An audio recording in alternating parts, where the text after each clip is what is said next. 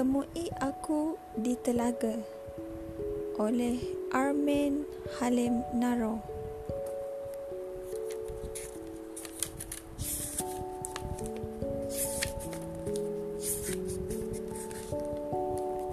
Bismillahirrahmanirrahim.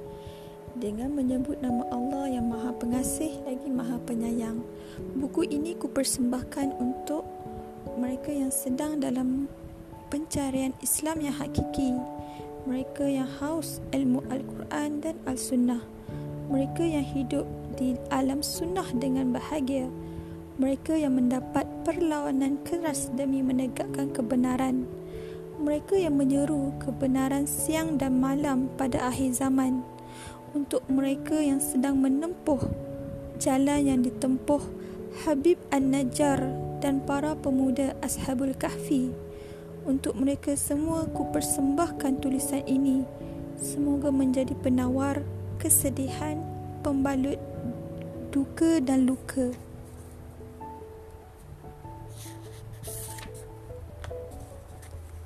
Segala puji hanya milik Allah. Kita memuji, meminta pertolongan dan memohon pengampunan kepadanya dan kita berlindung kepada Allah Subhanahu Wa Taala dari keburukan diri, dan kejahatan amal perbuatan kita. Siapa yang diberi petunjuk yang tidak ada yang akan menyesatkannya dan siapa yang disesatkannya tidak akan pula yang dapat memberikannya hidayah. Aku bersaksi tidak ada zat yang berhak diibadati kecuali Allah Subhanahu Wa Taala dan aku bersaksi bahawa Muhammad Rasulullah sallallahu alaihi wasallam itu rasulnya. Hai orang-orang yang beriman, bertakwalah kepada Allah dengan sebenar-benar takwa dan janganlah sekali-kali kamu mati melainkan dalam keadaan beragama Islam. Daripada surah Ali Imran ayat 102. Hai sekalian manusia, bertakwalah kepada Rabbmu yang telah menciptakan kamu dari seorang diri dan daripadanya Allah menciptakan istrinya dan dari keduanya Allah mem- memperkembangbiakkan laki-laki dan perempuan yang banyak. Dan bertakwalah kepada Allah dengan mempergunakan namanya. Kamu saling meminta satu sama lain dan peliharalah hubungan silaturahim. Sesungguhnya Allah selalu menjaga dan mengawasimu. An-Nisa ayat 1 Hai orang-orang yang beriman, bertakwalah kamu kepada Allah dan katakanlah perkataan yang benar. Nescaya Allah akan memperbaiki amalan-amalanmu dan mengampuni dosa-dosamu. Dan barang siapa mentaati Allah dan Rasulnya, maka sesungguhnya ia telah mendapat kemenangan yang besar. Surah Al-Azab ayat 70 hingga 71. Suatu hari, datang ke rumah penulis salah seorang kawan yang kebetulan ia menjadi da'i. Ia mengeluhkan perihal dakwah yang telah lama ia kembangkan di kampungnya. Kemudian ia bercerita panjang tentang perlakuan masyarakat kepadanya. Ia ber, ia ceritakan selama ini ia bertutur kata dengan mereka secara lele, secara lembut. Akan tetapi mereka membalasan membalasnya dengan perkataan kotor dan kasar. Ia ajak mereka kepada tauhid akan tetapi mereka malah mengajaknya kepada syirik. Ia cuba menyambung silaturahim dengan mereka sekiranya mereka berusaha. Uh, dia dia cuba men, menyambung silaturahim dengan mereka kiranya mereka berusaha memutuskannya. Ia cuba untuk mendekati balas semua itu dengan umpatan dan cemuhan. Ia merasa hidupnya dalam keterasingan. Sekalipun kampungnya ter, tersebut lebih layak disebut dengan kota kerana telah ramai orang pendatang. Ia merasa akal fikirannya berbeza dengan akal fikiran masyarakat sekitarnya. Ia merasa sedih. Ia merasa ter terkucil di tengah riuknya masyarakat. Penulis mencuba untuk menenangkannya sambil berkata kepada Allah, itulah sunnah Allah. Itulah hukum Allah yang telah berlaku. Manusia hanya tinggal menjalankan. Manusia diperintahkan agar selalu istiqamah. Juga penulis katakan kepadanya, bukankah antum telah melihat mem, eh Bukankah antum telah membaca ayat dalam surah Ghafir bagaimana letihnya penyuruh kebenaran pada masa Fir'aun dalam menyeru masyarakatnya? Lihatlah firman Allah. Wa ya qaumi la wa ya qaumi mali ad'ukum ila al-jawati wa tad'unani ila an-nar tad'unani ila لأغفر بالله وأشرك به ما ليس لي به علم أنا أدعوكم إلى العزيز الغفور لا جرم أن ما تدعونني إليه ليس له دعوة في الدنيا ولا في الآخرة وأنا وأنا مودنا إلى الله وأن المسرفين هم أصحاب النار. فتذكرون ما أقول لكم وأفوض أمري إلى الله. إن الله بصير hebat. Hai kaumku, bagaimanakah kamu? Aku menyeru kamu kepada keselamatan. Tetapi kamu menyeru aku ke neraka. Kenapa kamu menyeruku supaya kafir kepada Allah dan mempersekutukannya dengan apa yang tidak kutemui padahal aku menyeru kamu beriman kepada yang maha perkasa lagi maha pengampun. Sudah pasti apa yang kamu seru supaya aku beriman kepadanya tidak dapat memperkenankan seruan apapun baik di dunia maupun di akhirat dan sungguh kita kembali kepada Allah dan sesungguhnya orang-orang yang melampaui batas mereka itulah penghuni neraka kalau kamu akan ingat apa yang ku katakan kepada kamu dan aku menyerahkan urusanku kepada Allah.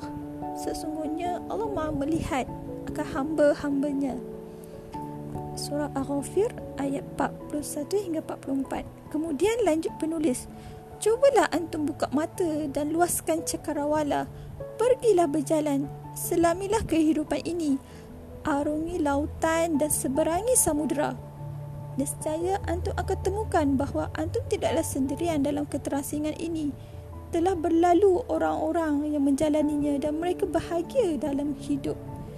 Ia berkata, bagaimana membahagikan hidup dalam keterasingan? Apa kiatnya untuk hidup tenang dalam menegakkan sunnah di zaman gurbah, keterasingan?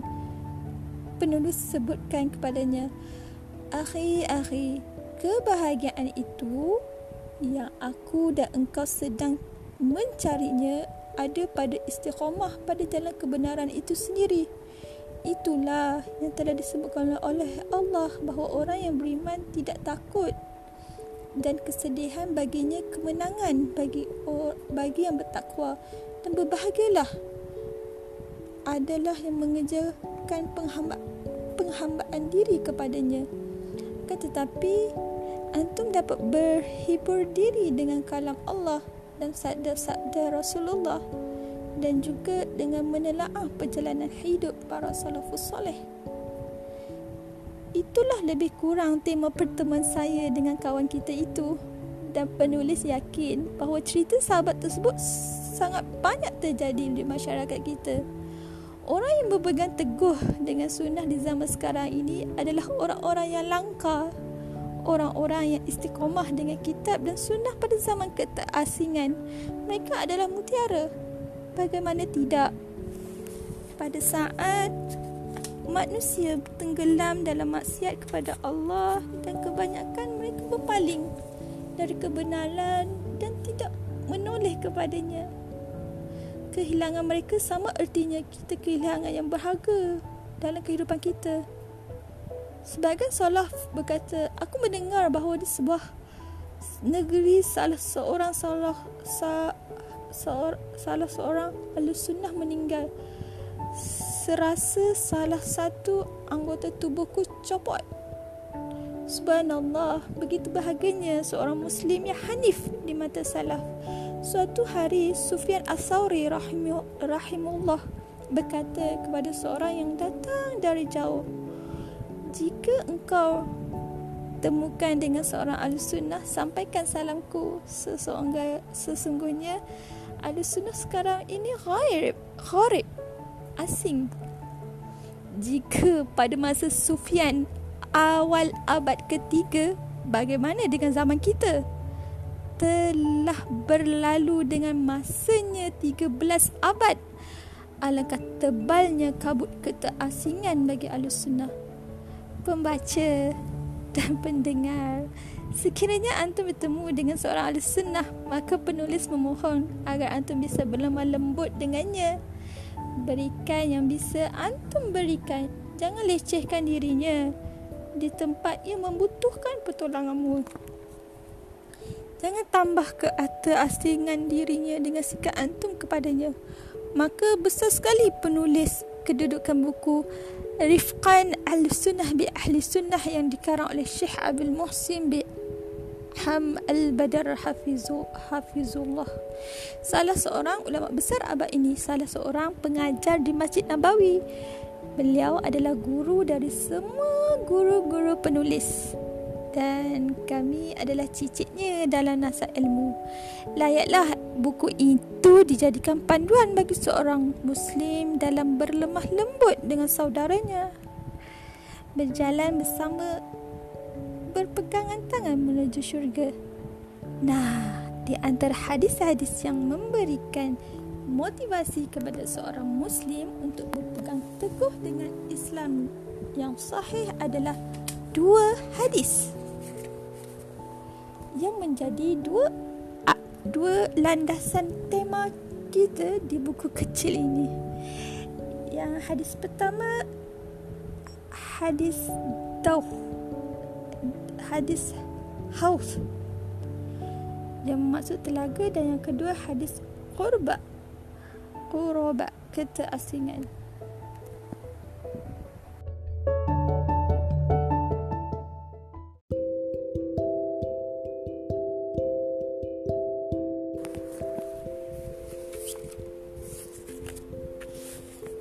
pertama hadis telaga Rasulullah sallallahu alaihi wasallam cerita tentang keterasingan seorang muslim yang mengemban amanah ubudiyah penghambaan diri kepada Allah. Baik yang hidup pada masa awal muncul Islam maupun yang telah ditakdirkan hidup pada masa akhir zaman. Seperti zaman sekarang ni merupakan kumpulan cerita orang yang tidak lepas dirundung duka dan dilanda kesedihan. Dia tidak ubahnya sebagai seorang musafir yang singgah di sebuah perkampungan. Tidak ada saudara tempat untuk mengadu. Tidak ada kerabat tempat minta bantu. Tidak ada teman yang diajak tertawa dan bercengkerama. Akan tetapi bersamaan dengan keterasingan tersebut ia dapat bekerja dan berusaha dengan maksimal. Sehingga ia mendapatkan keber- keberuntungan yang ia bawa nanti di kampung halamannya yang sejati. Suatu kesedihan yang mengantarkan kepada pantai tawakal dan pulau keyakinan. Keterasingan yang menyuruhnya untuk merenungi dan bertafarak bertafakur tentang hakikat kehidupan dan cerita kebahagiaan. Sifat-sifat dan ciri-ciri seorang kharib iaitu seorang yang asing pada akhir zaman secara gamblang diterangkan oleh Rasulullah sallallahu alaihi wasallam dalam banyak hadisnya. Seakan-akan beliau ikut serta bersama mereka merasakan duka dan kesedihannya ikut pula menenangkan dan menyeka air mata kesedihan mereka dan memberikan kepada mereka dorongan dan semangat melaluinya untuk selalu istiqomah di alam yang telah penuh sesak dengan pembangkang dan maksiat kepada Allah Taala membisikkan ke telinga sambil memegang pundaknya. Akan tetapi tangis kesedihan itu malah makin menjadi-jadi. dadanya semakin bergemuruh. Ia mencuba untuk menahannya tetapi semakin ditahan semakin ia tidak menahan desakan dari dalam dirinya. Ia bergumam. Bagaimana aku bisa bertahan ya Rasulullah? Sedangkan ilmu yang aku miliki hanya satu butir di padang pasir kebodohanku. Bagaimana aku bisa istiqomah? Sedangkan ilmu sedangkan imanku tidak pernah menghujam ke dalam lubuk hati. Ia bagaikan seutas kapas yang diterbangkan angin hawa, bagaikan baling-baling di atas bukit. Dan banyak lagi ungkapan yang ia ungkapkan ketika itu. Setelah lama ia melepaskan segala kesedihan dan kepedihannya, Nabi berdiri dan berpesan, sesungguhnya kamu akan dapatkan orang-orang berebut dunia. Bersabarlah sampai kamu bertemu denganku di, di telaga.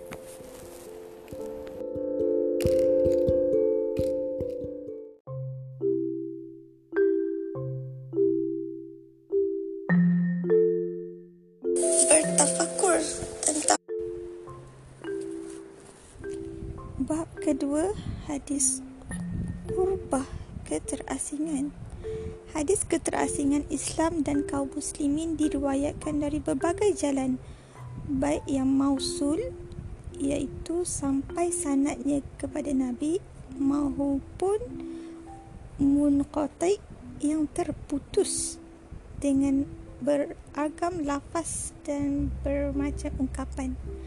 Hadis-hadis tentang berubah telah diriwayatkan lebih dari 20 orang sahabat yang mulia. Mereka adalah Abdullah bin Umar, Abu Hurairah, Abdullah bin Mas'ud, Abu Darda, Wasilah bin Al-Asqa, Anas bin Malik, Abu Umamah, Sa'ad bin Abi Waqas, Jabir bin Abdullah, Sahal bin Sa'ad, As-Sa'idi, Abdul Rahman bin Sanah, Sa'id Al-Qudri, Abu Musa Al-Sya'ari, Bilal bin Mirdas Al-Fizari, Bakar bin Amr Al-Mu'affiri, Abdullah bin Abbas, Salman Al-Farisi, Shuraih bin Ubaid, Abdullah bin Amr bin Al-As dan Amrah bin Auf radhiyallahu anhuma ajma'in.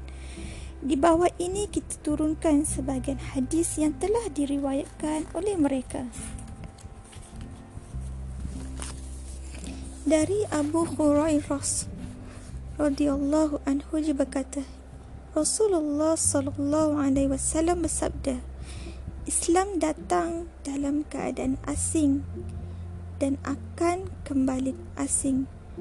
Maka tubalah iaitu beruntunglah bagi orang-orang yang asing.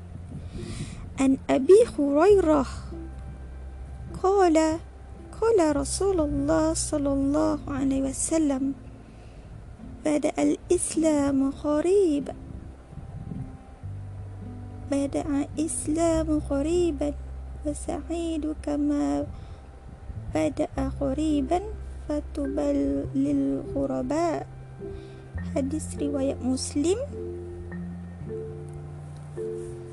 أن أبي عمر النبي صلى الله عليه وسلم قال إن الإسلام بدأ غريبا وسعود غريبا كما بدأ وهو يأزر بين المسجدان كما تأرز الحيط في هجرها dari Abdullah bin Umar radhiyallahu anhu berkata Rasulullah SAW bersabda sesungguhnya Islam datang keadaan asing dan akan kembali asing seperti semula. Islam akan berkumpul antara dua masjid seperti ular berkumpul di sarangnya. Hadis riwayat Muslim. An Abdillah qala قال رسول الله صلى الله عليه وسلم إن الإسلام بدأ غريبا وسعيد قريبا فتوبى للغرباء. قال قيل ومن الغرباء؟ قال النزاع من قبائل. Dari Abdullah bin Umar radhiyallahu anhu berkata Rasulullah wasallam bersabda sesungguhnya Islam datang keadaan asing dan akan kembali asing seperti semula. Maka tubalah beruntunglah bagi orang-orang yang asing. Dia berkata telah dikatakan siapa ghuraba siapa orang-orang yang asing? Beliau menjawab yang dirampas dari kabilahnya hadis riwayat Ibnu Majah Darimi Ahmad berkata Al-Abani sahih tanpa ucapan berkata atau dikatakan. Wa fi riwayatin Abdullah Ibnu Mas'ud qala qila man hum ya Rasulullah? Qala allazina yuslihuna iza fasada an-nas dalam riwayat Abdullah bin Mas'ud radhiyallahu anhu dikatakan siapa mereka ya Rasulullah? Beliau berkata beliau menjawab orang-orang yang baik ketika manusia telah rosak.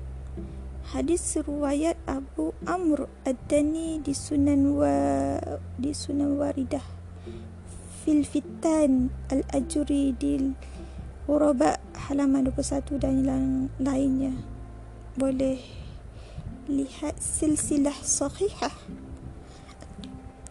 an kasirun abdillah bi amri bi af bin zaid bin milhan an abi an جدي أن رسول الله صلى الله عليه وسلم قال النادي إن الدين لا يأرز إلى الهجار كما تأرز الحية إلى جحرها ولا يعقلن الدين من هجاز معقل الأروية من رأس الجبل إن الدين بدأ غريبا ويرى جئوا قريبا فطوبى للغرباء الذين يصلحون ما أفسد الناس من بعدي من سنتي.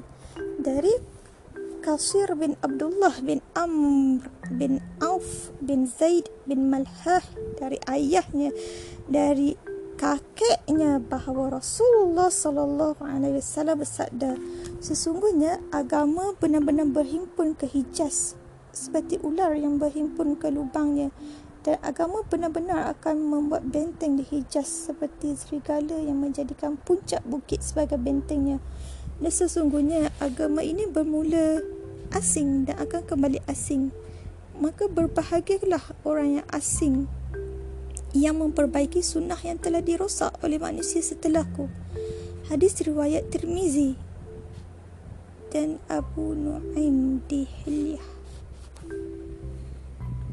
Hadis Tirmizi ini adalah hadis Hasan sahih. Seterusnya hadis dari Abu Darda, Abu Umamah, Wasilah bin Al-Aqsa dan Anas bin Malik bahawa Nabi berkata sesungguhnya Islam datang dalam keadaan asing dan akan kembali asing. Mereka berkata, wahai Rasulullah, siapa orang-orang yang asing itu? Beliau berkata, orang-orang yang soleh ketika rusak manusia. Mereka tidak saling bermusuhan dalam permasalahan agama Allah dan tidak mengafirkan dengan dosa seorang pun dari pemeluk tauhid hadis riwayat Tabarani di Maj di di Mu'jamul Kabir dari Abdullah bin Amr bin As dia berkata pada suatu hari kami duduk di sebelah Rasulullah. Lalu beliau bersabda berbahagialah orang-orang yang asing. Dikatakan kepada beliau siapa mereka wahai Rasulullah? Dia menjawab manusia yang soleh di lingkungan manusia yang jahat. Orang yang menyelisihi mereka lebih banyak dari orang yang mentaati mereka. Hadis riwayat Ahmad At-Tabarani Al-Ajuri Al-Ghuraba Berkata Syu'aib Al-Arnaud Hadis ini hadis Hasan li khairih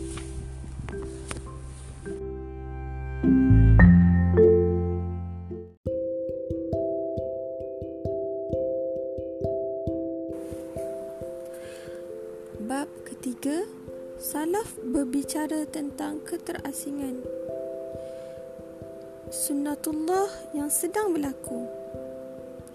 Dalam keterangan Nabi yang mulia Islam akan mengalami dua kali keterasingan. Keterasingan pertama iaitu keterasingan awal Islam Dan yang kedua keterakhir keterasingan akhir Islam.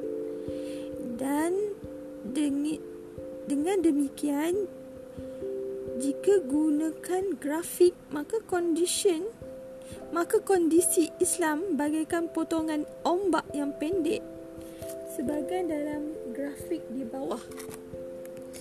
Dalam grafik ni macam graf uh, ada bahagian vertikal ada tahun daripada awal 0 2 4 6 8 10 12 kemudian bahagian horizontal waktu yang pertama Nabi diutus kemudian hijrah ke Madinah Fathul Mekah wafat wafat Nabi kemudian uh, uh, Khalifah Abu Bakar As-Siddiq Umar Al-Khattab Utsman bin Affan terbunuhnya Utsman kemudian Umar bin Abdul Aziz sehinggalah sekarang. Dalam graf ini menunjukkan uh, hadis ke ter, terasingan kata waktu awal-awal Islam asing sangat rendah kemudian makin meningkat meningkat meningkat kemuncaknya pada Umar bin Al-Khattab kemudian semakin zaman semakin berlalu dan semakin menurun menurun menurun sehinggalah sekarang. Hadis keterasingan di atas memiliki makna yang sama dengan hadis Huzaifah tentang pertanyaan beliau kepada Nabi sallallahu alaihi wasallam perihal kebaikan dan keburukan. Dari Idris Al-Qawlani bahawa ia mendengar Huzaifah bin Yaman berkata, orang-orang banyak bertanya kepada Rasulullah sallallahu alaihi wasallam tentang kebaikan. Sebaliknya, aku selalu bertanya tentang keburukan kerana takut jatuh ke dalamnya. Aku berkata, "Wahai Rasulullah, kami dahulunya dalam jahiliah dan keburukan. Lalu datanglah kepada kami kebaikan, iaitu Islam. Apakah setelah kebaikan ini ada keburukan?" Benar, jawab beliau. Aku berkata, apakah setelah keburukan itu ada kebaikan? Beliau berkata, benar, akan tetapi berkabut. Aku berkata, apa kabutnya? Beliau menjawab, adanya satu kelompok mengambil petunjuk selain dari petunjukku. Engkau mengenal mereka dan engkau mengingkari perbuatannya berkata, apakah setelah kebaikan tersebut ada keburukan? Beliau menjawab, benar. Adanya juru dakwah di pintu-pintu jahanam.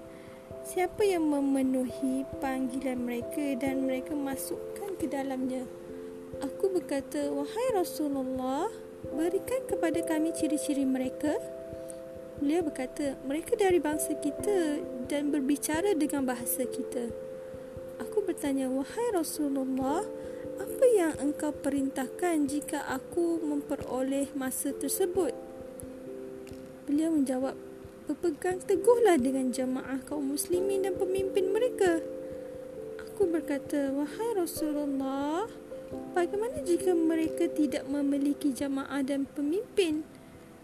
Beliau menjawab, asingkanlah dirimu dari semua kelompok tersebut sekalipun engkau menggigit akar kayu. Hadis riwayat Bukhari dan Muslim. Kalau kita cermati hadis Huzaifah di atas bahawa kebaikan dan keburukan saling bergantian. Masa jahiliah, lalu masa kebaikan, lalu masa keburukan, lalu masa kebaikan yang telah berdebu, lalu keburukan total. Yang perlu difahami, kebaikan kedua tidak lagi sejajar dengan kebaikan pertama kerana kebaikan itu telah berdebu, telah turun beberapa tingkat. Grafik di bawah ini dapat memberikan gam gambaran kepada kita tentang gelombang kebaikan dan keburukan. Tentang hadis Huzaifah tadi seperti sama grafiknya yang saya turut saya terangkan iaitu uh, pada garis horizontalnya jahiliah kemudian meningkat masa kenabian dan khulafa ar-rasyidin kemudian menurun fit, fitnah terbunuhnya Uthman kemudian meningkat semula Umar bin Abdul Aziz kemudian menurun masa setelahnya dan menurun lagi sehingga sekarang. Berkata Syekh Islam rahimullah kebanyakan ke kebaikan yang pertama ialah masa kenabian dan masa Khulafa Ar-Rashidin dan keburukan pertama ialah fitnah yang terjadi dengan terbunuhnya Uthman dan terpecah belahnya umat sehingga keadaan mereka sama dengan masa jahiliah pertama dan saling membunuh sesama mereka. Sedangkan kebaikan kedua ialah masa pemerintahan Umar bin Abdul Aziz. Kesemua tahu jasa dan kebaikannya dan tidak sanggup dilakukan oleh para khalifah setelahnya. Debunya ialah dengan adanya hasad dan dengki. Iaitu hati tidak lagi bersih terhadap sesama kaum muslimin seperti masa kebaikan pertama dan juga munculnya bid'ah atau kelompok-kelompok baru dengan mengatasnamakan Islam seperti Khawarij dan yang lainnya. Begitulah kehendak Allah Subhanahu taala. Dia berfirman, "Wa tilkal ayyamu nudawiluha bainan nas." Pada hari itu kami pergilirkan hari antara manusia. Surah Al-Imran ayat 140. Eh, iaitu kadang-kadang kami berikan kemenangan kepada pembela kebenaran dan pada suatu waktu kami berikan kekuasaan kepada pembela kebatilan. Pada hadis kurbah diterangkan pasang surutnya gelombang kehidupan yang harus dijalani oleh Bani Adam bagaikan ombak yang ada pasang surutnya juga. Allah menciptakan sesuatu berpasang-pasangan. Ada kehidupan dan kematian. Ada cahaya dan kegelapan. Siang dan malam, kemenangan dan kekalahan. Yang hina dan dimuliakan dan begitu seterusnya. Kadang-kadang dalam hati ini timbul pertanyaan, ada apa dengan ini semua? Kenapa harus ada kegelapan dan kenapa diciptakan kebatilan? Kenapa ada keterasingan bagi pembawa pen, bagi pembawa kebenaran? Pertanyaan ini akan terjawab jika seseorang mengerti dengan maksud syariat dan faham sebab diutusnya para rasul dan diturunkan dan diturunkannya kitab. Pelajaran yang terpenting yang dapat dipetik oleh seorang Muslim dalam hal ini adalah sebagai bukti maha kuasanya Allah Subhanahu Taala membuktikan bahawa di tangannya lah semua perkara. Dialah zat yang maha segalanya. Dialah yang berkeinginan dan berkehendak tanpa ada bisa yang mendikter dan mengaturnya. Jika dia menginginkan sesuatu, tinggal mengatakan kun fayakun. Tidak perlu ditanya apa yang dia perbuat. Sedangkan manusia, maka mereka adalah hamba yang tidak memiliki daya dan upaya. Mereka lemah dalam segala hal dan keadaan. Lemah dalam penciptaan, lemah dalam fikiran, lemah dalam kemahuan dan seterusnya. Jika seorang Muslim telah memahami hal ini, ia akan dapat sikap penyerahan diri kepadanya dan sifat tawakal dari semua kehendaknya yang diwariskan mental penghambaan diri yang luar biasa kepada Allah Taala. Dan juga adanya kebaikan dan keburukan atau kejahatan sebagai ujian bagi manusia. Konsekuensinya dari penciptaan mereka dan keberadaan mereka sebagai khalifah di atas permukaan bumi. Apakah mereka dapat bersabar dan beristiqamah di atas perintahnya? Atau sebaliknya mereka kufur dan ingkar terhadap syariatnya? Allah Subhanahu wa taala berfirman wa huwa allazi khalaqa as-samawati wal ard fi sittati ayyamin kama ayyamin wa kana 'arshuhu ayyukum ahsanu 'amala dialah yang telah menciptakan langit dan bumi dalam masa enam hari dan arasnya di atas air untuk menguji kalian siapa yang paling terbaik amalannya. Surah Hud ayat 7. Allah SWT juga berfirman, Inna ja'alna ma'alal ardi zinatan laha linabluwahum ayyuhum ahsanu amala. Sesungguhnya kami menjadikan perhiasan di atas bumi untuk menguji siapa di antara mereka yang baik amalannya. Surah Al-Kahfi ayat 7 ujian dan cubaan sebagai filter keimanan seseorang. Allah telah menerangkan harus ada ujian dan cubaan agar kekuatan iman dapat dipastikan. Allah Subhanahu Wa Taala telah berfirman, "Asaban nasu an usraku an yaqulu amanna wa hum la yuftanun wa laqad fatanna allazina min qablihim."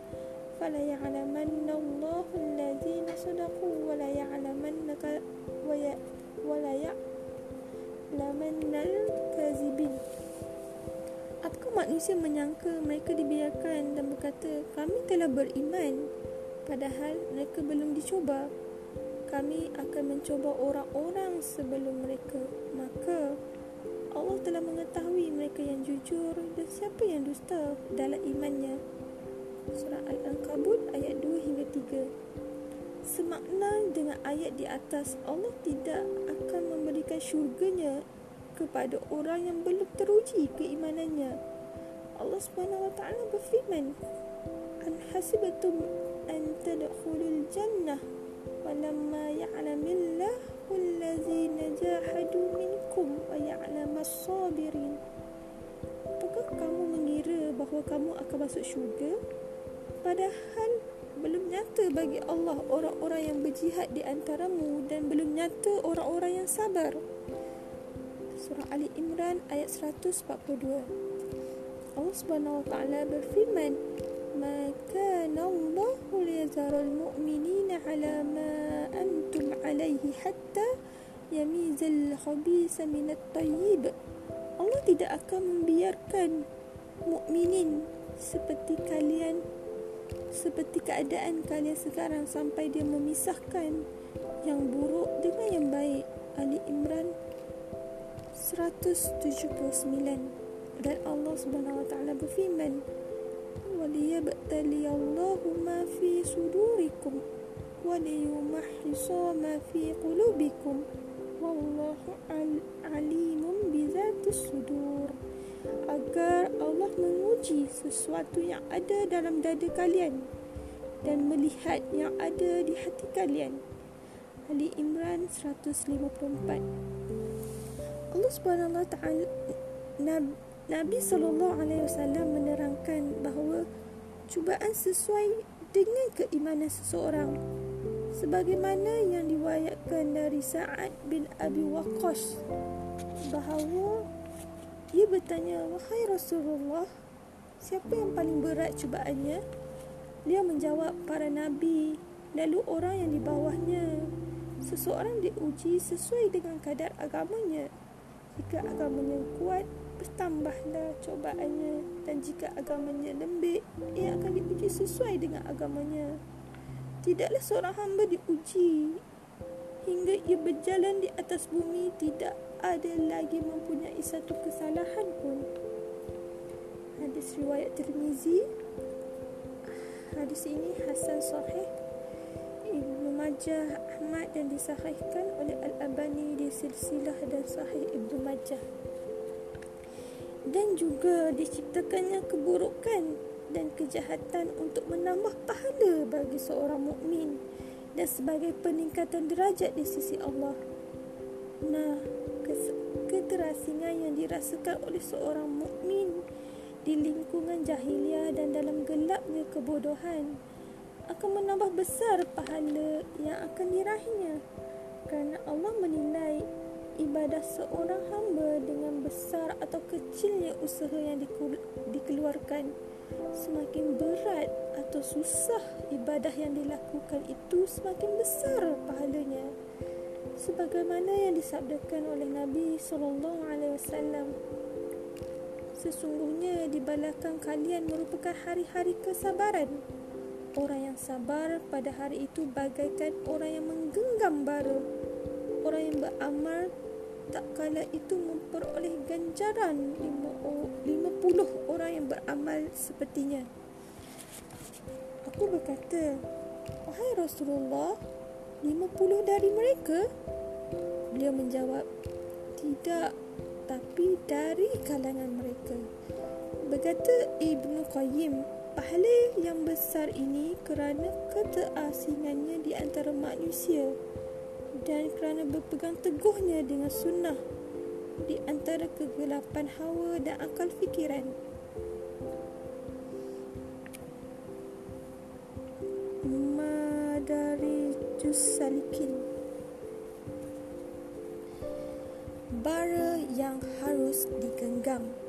Nabi sallallahu alaihi wasallam mengibaratkan orang yang berpegang teguh dengan kebenaran pada zaman keterasingan dengan seorang yang sedang memegang bara. Ketika bara dipegang terasa panas yang sangat sehingga mengelupaskan kulit dan mengeluarkan air mata kerana pedihnya akan tetapi dia harus tetap digenggam kerana itu perintah dan itu satu-satunya jalan keselamatan. Jika ia dilepas, bererti lepaslah agama. Bara itu tidak boleh digenggam dengan tanggung-tanggung. Dapat dipastikan dan menambah lama penderitaan dan kesengsaraan. Akan tetapi, ia harus digenggam erat agar mati panasnya bara yang tinggal hanyalah kebahagiaan menyongsong ganjaran dan pahala.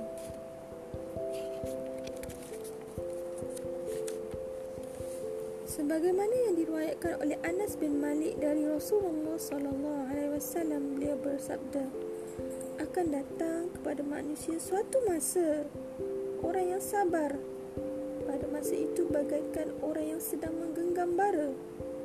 Hadis Tirmizi Hadis ini dari jalan ini kharib dan disahihkan oleh Al-Abani di silsilah. Dan bukan bererti jika ia bara yang panas ia boleh dilepaskan dan ditinggalkan. Kerana dengan melepaskan dan meninggalkannya bererti menanggalkan semua atribut penyerahan dirinya kepada Allah. Ia telah menanggalkan pakaian Islam dari dirinya dan memutuskan tali kebahagiaan dan pergantungan jiwanya maka bara itu tidak lain adalah Islam hal ini ditegaskan oleh Allah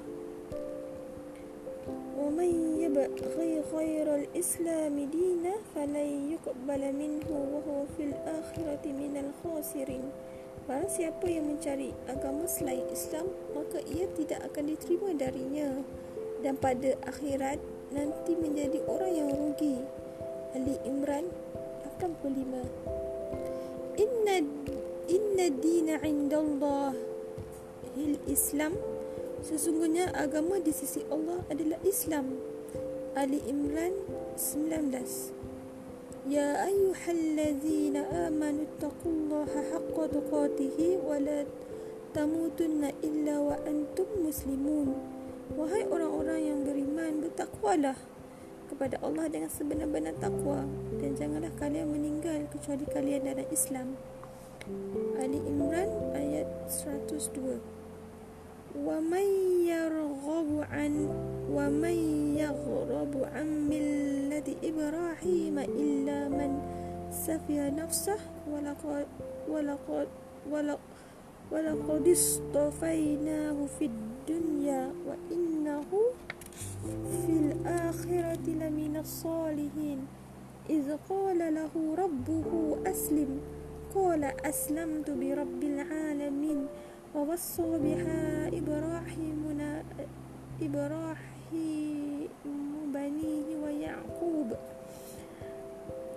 ويعقوب يا بني إن الله اصطفى لكم الدين فلا تموتن إلا وأنتم مسلمون dan siapa yang benci terhadap agama Ibrahim kecuali orang yang membodohi dirinya Sesungguhnya kami telah memilihnya di dunia dan ia dari golongan yang soleh di akhirat. Dan ingatlah ketika Rabbnya berkata, kepadanya, Islamlah engkau. Ia berkata, Aku sekarang telah Islam kepada Rabb semesta alam. Lalu Ibrahim mewasiatkan kepada anak-anaknya dan Yaakob. Wahai anakku, Allah telah memperuntukkan agama untuk kalian. Maka janganlah kalian mati kecuali dalam keadaan Islam.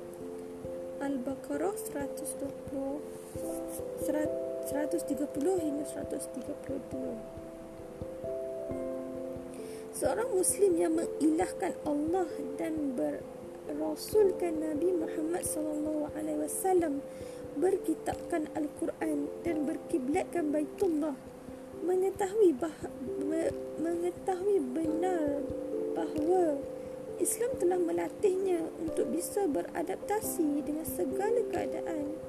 Baik itu lapang maupun sempit bahagia maupun sengsara senang maupun susah. Sebagaimana yang disabdakan oleh Rasulullah sallallahu alaihi wasallam. Sungguh mengagumkan keadaan seorang mukmin. Semua keadaannya baik dan hal itu tidak dimiliki kecuali bagi seorang mukmin. Jika ia ditimpakan kemudahan, ia bersyukur dan itu lebih baik baginya. Dan jika ia ditimpa kesulitan, ia bersabar dan itu lebih baik baginya. Hadis riwayat Muslim. Sehingga sikap yang diambil olehnya ketika ia menyedari dirinya terasing dari kebanyakan ia optimis dan tidak berputus asa. Bagaimana putus asa bisa menyelinap dalam dirinya? Sedangkan Nabi sallallahu alaihi wasallam telah memberikan predikat cuba itu kebaikan dan kebahagiaan kepadanya. Sikapnya dalam keterasingannya itu ialah istiqomah dalam perintah Allah dan Rasulnya. Di antara bentuk istiqomah ialah dia tetap menegakkan amar ma'ruf dan nahi munkar. Bagaimana ia tidak menegakkan amar ma'ruf dan nahi munkar? Kerananya ia terlepas dari fitnah dan azab. Allah berfirman dan ingatlah ketika suatu umat di antara mereka berkata, "Mengapa kamu menge- mengapa kamu menasihati kaum yang Allah akan membinasakan mereka?" Atau mengazab mereka dengan azab yang amat yang dengan azab yang amat keras. Mereka menjawab agar kami mempunyai alasan berlepas tanggungjawab kepada Tuhanmu dan supaya mereka bertakwa. Al-A'raf 164 Di antara bentuk istiqamah iaitu ia tetap berdakwah di jalan Allah Bagaimana tidak ia tidak berdakwah kerana jalan dakwah adalah jalan yang telah diambil dalam menjalani kehidupannya kepada Allah.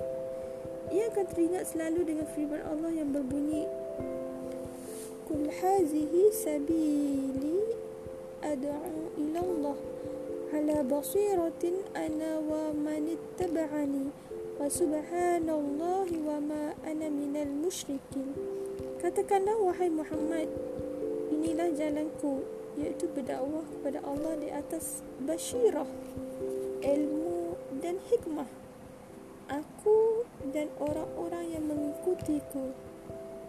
Yusuf 108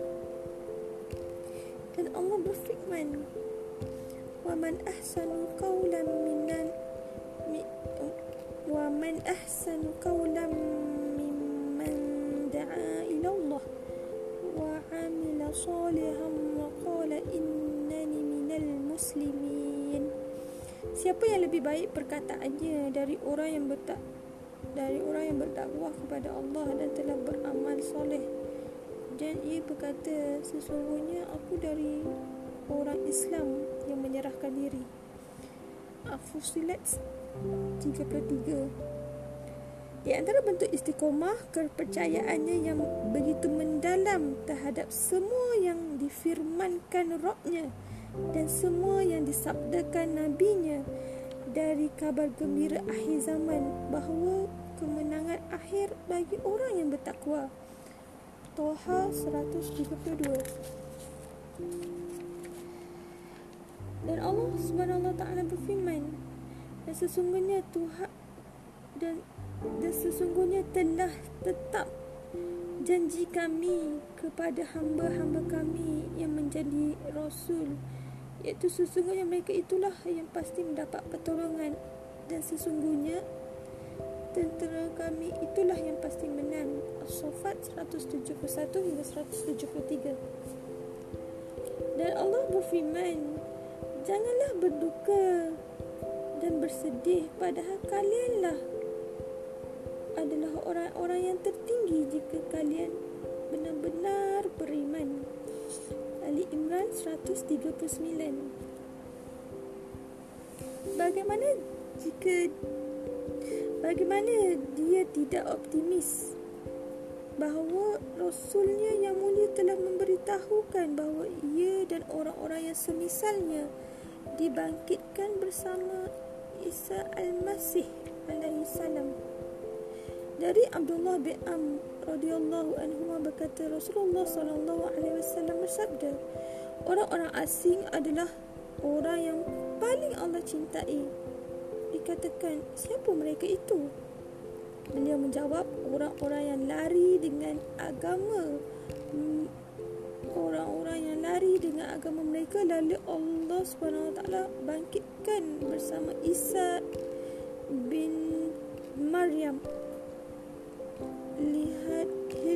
Hilyatul Aulia juz 1 halaman 25 Bagaimana ia tidak optimis? Dialah bagian kelompok yang dimenangkan dan taifah masyurah. Bagaimana ia tidak optimis? Dialah bagian kelompok yang dimenangkan taifah masyurah dan ialah bahagian dari kelompok yang diselamatkan firqah najiyah. Sebagaimana yang telah disebutkan oleh nabinya sallallahu alaihi wasallam. Bagaimana keputusasaan bisa menyelinap ke dalam hatinya padahal nabinya telah bersabda bahawa pahala seseorang diukur dari berat beban ibadah yang dipikul dan akan berlipat ganda setiap kali ibadah tersebut dijalani dengan banyak rintangan dan penghalang. Dari Anas radhiyallahu anhu dia berkata, Nabi yang mulia telah bersabda, sesungguhnya besarnya pahala ditentukan dengan besarnya cobaan.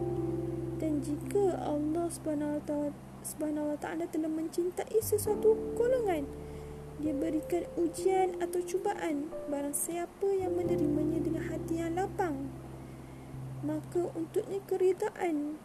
Dan barang siapa yang menerimanya dengan perasaan dangkal maka baginya kemukaan hadis riwayat Tirmizi Ibnu Majah dihasankan oleh Al-Albani di al di Sahih Al-Jami' Lihatlah bagaimana pahala orang-orang yang terasing pada generasi pertama Islam. Pahala mereka tidak terlawankan oleh orang-orang setelah mereka dari pengorbanan yang mereka berikan pada masa keterasingan dan dengan sedikitnya pengikut kebenaran dan banyaknya pengikut kebatilan. Dari Abu Sa'id Al-Khudri berkata, telah bersabda Rasulullah sallallahu alaihi wasallam, Janganlah kalian cela para sahabatku. Jika salah seorang kalian menginfakkan emas seberat gunung Uhud nescaya tidak akan mengalahkan infak yang mereka berikan satu mud satu ukuran dua telapak tangan orang dewasa atau setengahnya hadis riwayat Bukhari dan Muslim pembahagian keterasingan Ibna I, Imam Ah Imam Ibnul Qayyim menyebutkan tiga pembahagian keterasingan iaitu eh, satu keterasingan orang-orang pilihan Allah dan pengikut sunnah Rasulnya iaitu keterasingan yang dipuji. Beliau mengkabarkan tentang keberadaan agama. Beliau mengatakan, agama datang dalam keadaan asing dan beliau berkata dan akan kembali asing sebagaimana semula dan beliau berkata bahawa pelakunya akan menjadi orang-orang terasing keterasingan ini bisa saja terdapat pada suatu tempat dan tidak ada tempat lain kadang-kadang terjadi pada suatu waktu tidak pada waktu yang lainnya dan kadang-kadang pada suatu kelompok dan tidak pada kelompok lainnya. Bagaimanapun, orang-orang yang terasing ini adalah orang-orang pilihan. Orang-orang pilihan Allah sebenarnya. Mereka orang yang tidak berteduh kepada sesuatu selain Allah dan tidak menisbatkan diri kepada selain Rasulullah dan tidak pernah mengajak selain apa yang dibawa, dibawa oleh beliau. Mereka lah orang yang telah dijauhkan oleh manusia padahal mereka sangat membutuhkannya. Jika semua orang pergi bersama ma'bud sesembahan mereka pada hari kiamat, sesembahan mereka pada hari kiamat nanti mereka tetap di tempat mereka. Lalu disebutkan kepada mereka, Kenapa kalian tidak berangkat sebagaimana orang-orang? Mereka menjawab, kami telah lama berpisah dengan mereka dan mereka sangat membutuhkan kami pada hari ini. Padahal kami sedang menunggu Rob kami yang selama ini kami ibadati. Keterasingan ini merupakan keterasingan yang tidak ada kesepian. Malah, pelakunya berasakan ketenangan di saat manusia merasakan kegersangan dan kegersangan mereka bertambah tak kala mereka saling bertemu sebab walinya adalah Allah, Rasulnya dan orang-orang yang beriman sekalipun seluruh manusia membencinya dan berlaku kasar terhadapnya. Dari hadis Qasim dari Abu Umamah dari Nabi dari Allah Subhanahu Wa Taala Allah berfirman waliku yang aku mengkaguminya ialah seorang mukmin berbeban ringan punya dalam solatnya baik ibadahnya kepada Rabbnya rezekinya sekadarnya. Bersamaan dengan itu ia tidak begitu dipandang oleh manusia dan tidak selalu diacungkan jempol dan ia bersabar atas itu semua hingga bertemu dengan Allah. Sampai ajal menjemputnya sedikit warisannya dan sedikit pula yang menangisinya di antara orang yang asing tersebut orang yang disebut nama mereka membuat hati terpaut kepadanya. Nabi Muhammad SAW bersabda berapa banyak orang yang mempunyai penampilan kusut masai dan berdebu memiliki dua helai pakaian yang tidak dipedulikan orang. Jika ia bersumpah atas nama Allah berdoa maka ia kabulkan permintaannya dari hadis Abu Id, Abu Idris Al-Qawlani dari Muaz bin Jabal dari Nabi sallallahu alaihi wasallam beliau bersabda Apakah kalian hendak aku kabarkan tentang raja-raja penduduk syurga? Mereka berkata, Ya Rasulullah. Nabi berkata, setiap orang yang lemah, berdebu, mempunyai dua helai kain dan tidak dipedulikan orang jika ia bersumpah atas nama Allah. Berdoa, maka ia kabulkan permintaannya. Hasan berkata, seorang mukmin di dunia ini bagaikan orang asing, tidak merasa berkecil hati dalam kehinaan dan tidak berebut dalam kemuliaan. Orang lain mempunyai kesibukan, ia mempunyai kesibukan. Manusia lapang dari kejahatannya dan letih menjaga dirinya. Jika seorang mukmin telah Allah anugerahkan ketajaman pandangan dalam perkara agama, kedalaman dalam sunnah Rasul, pemahaman terhadap kitab dan ia melihat apa yang terjadi pada umat manusia dari berkembang biaknya hawa, bid'ah, kesesatan dan berpalingnya mereka dari jalan yang lurus yang telah dilalui oleh Rasulullah dan para sahabatnya. Dan ia berkeinginan untuk meniti jalan itu. Maka hendaklah ia menyabarkan dirinya atas semua pencelaan pelecehan, intimidasi dan pemboikotan dari orang-orang yang bodoh dan para pelaku bid'ah sebagaimana yang telah diperbuat oleh para pendahulu mereka dari orang kafir terhadap panutannya dan imamnya sallallahu alaihi wasallam. Jika orang asing cuba mengajak mereka kepada kebenaran dan sempat pula ia mencela realiti mereka. Di sanalah bangkit kiamat mereka. Mereka pun mencari celah untuk menghancurkannya. Mereka pasang jerat untuk menjaringnya dan mereka bawa semua bala tentera untuk melawannya. Dia asing dalam agamanya dibandingkan rosak agama mereka asing dalam berpegang teguh dengan sunnah dibandingkan bersikukuh mereka dengan bid'ah. Asing dalam pemahaman akidah dibandingkan dengan rusak akidah mereka. Asing dalam solat dibandingkan dengan buruk solat mereka. Asing dalam jalannya dibandingkan buruk jalan mereka. Asing dalam jati diri kerana penyelisihan jati diri mereka. Asing dalam pergaulannya dengan mereka kerana ia bergaul dengan sesuatu yang tidak sesuai dengan hawa nafsu mereka. Kesimpulannya, ia asing dalam perkara dunia dan akhiratnya. Tidak ia temukan orang yang dapat membantu dan menolongnya.